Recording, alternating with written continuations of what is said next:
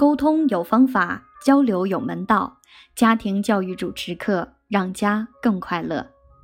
各位亲爱的家人朋友们，大家晚上好！欢迎大家在每天晚上的八点半来准时收听我们民生语言培训中心为大家推出的家庭教育主持公益课。我是今天的主讲老师如意老师。今天是家庭教育主持公益课的第六十二讲。感谢大家的陪伴与支持。今天也是感恩节，也祝各位感恩节快乐。接下来我将要给大家分享的课题是肢体语言表达，喂饱孩子饥饿的皮肤。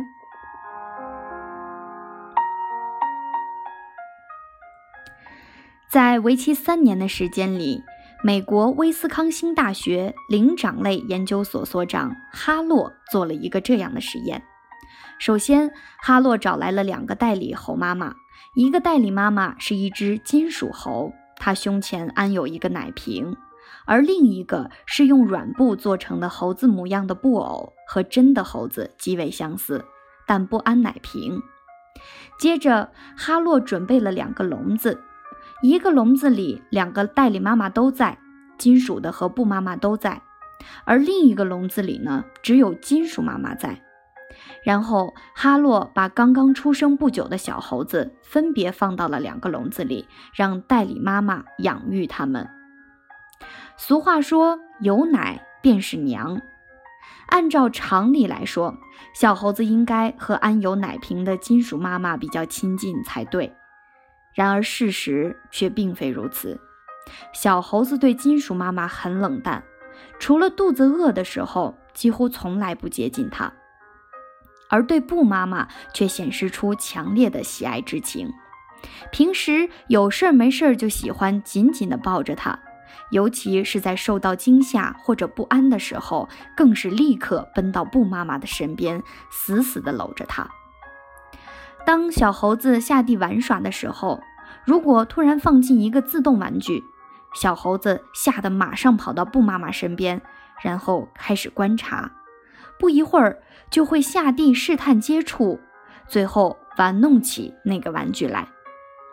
但是在只有一个金属妈妈的笼子里生长起来的小猴子，会长时间的处于极端恐惧之中，一直躲在角落里。不敢去碰那个自动玩具。这个实验说明，小猴子对妈妈的依恋关系，并不在于有没有奶吃，而在于有没有柔软温暖的接触。在此基础上，哈洛又进行了一系列的实验，发现由代理妈妈养育的小猴子，即使得到很好的照顾，生病和死亡率还是要高于由母猴哺育的小猴子。而由代理妈妈养大的小猴子们，长大后的行为都称不上正常，尤其是由金属妈妈单独养育的小猴子，情况更加糟糕。它们大都缺乏协调性，极端胆小和畏缩，而且具有很强的攻击性，对性的反应也很冷淡。其实，被金属妈妈养大的小猴子的行为特点，就是皮肤饥饿的一种表现。小后小时候很少得到父母的拥抱亲昵的孩子，长大后就会有一种潜在而又深刻的对他人的爱、关心和抚慰的渴望感。如果这种感觉过于强烈，就会导致一种病态心理，而这种心理对一个人的情绪平衡能力、自信心以及关爱别人的能力都会有很深远的消极影响。因此，父母应该注意喂饱孩子们饥饥饿的皮肤，比如可以通过皮肤的直接接触、注视孩子时的眼神、表情、对着孩子说温柔的话语、轻轻的摇晃产生的韵律感等，来喂饱孩子饥饿的皮肤，让孩子感到父母的温暖和爱。著名语言学家艾伯特·梅瑞宾经过多年的研究发现。人与人之间的沟通有百分之九十三是通过非语言沟通进行的，只有百分之七是通过语言沟通进行的。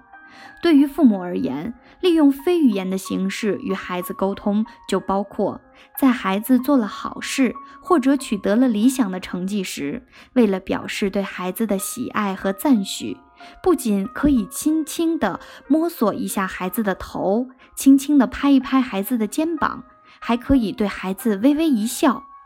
如果孩子做错了事情，或者是成绩不理想的时候，为了表示不满，可以用自己的眼神、眼睛沉默地向他直视一眼。这些都是与孩子的非语言沟通。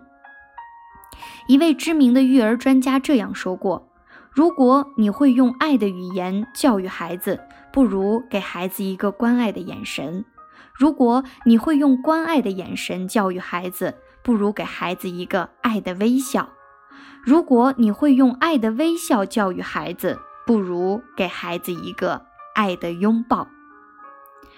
为了让孩子体会到父母对自己的爱，父母应该学会使用动作、表情和姿态等非语言的表达方式，特别是在孩子遇到困难和挫折的时候。这个时候，你可以轻拍孩子的肩膀，以示安慰或鼓励。亦可注视着孩子的眼睛，让孩子感受到你对他的支持。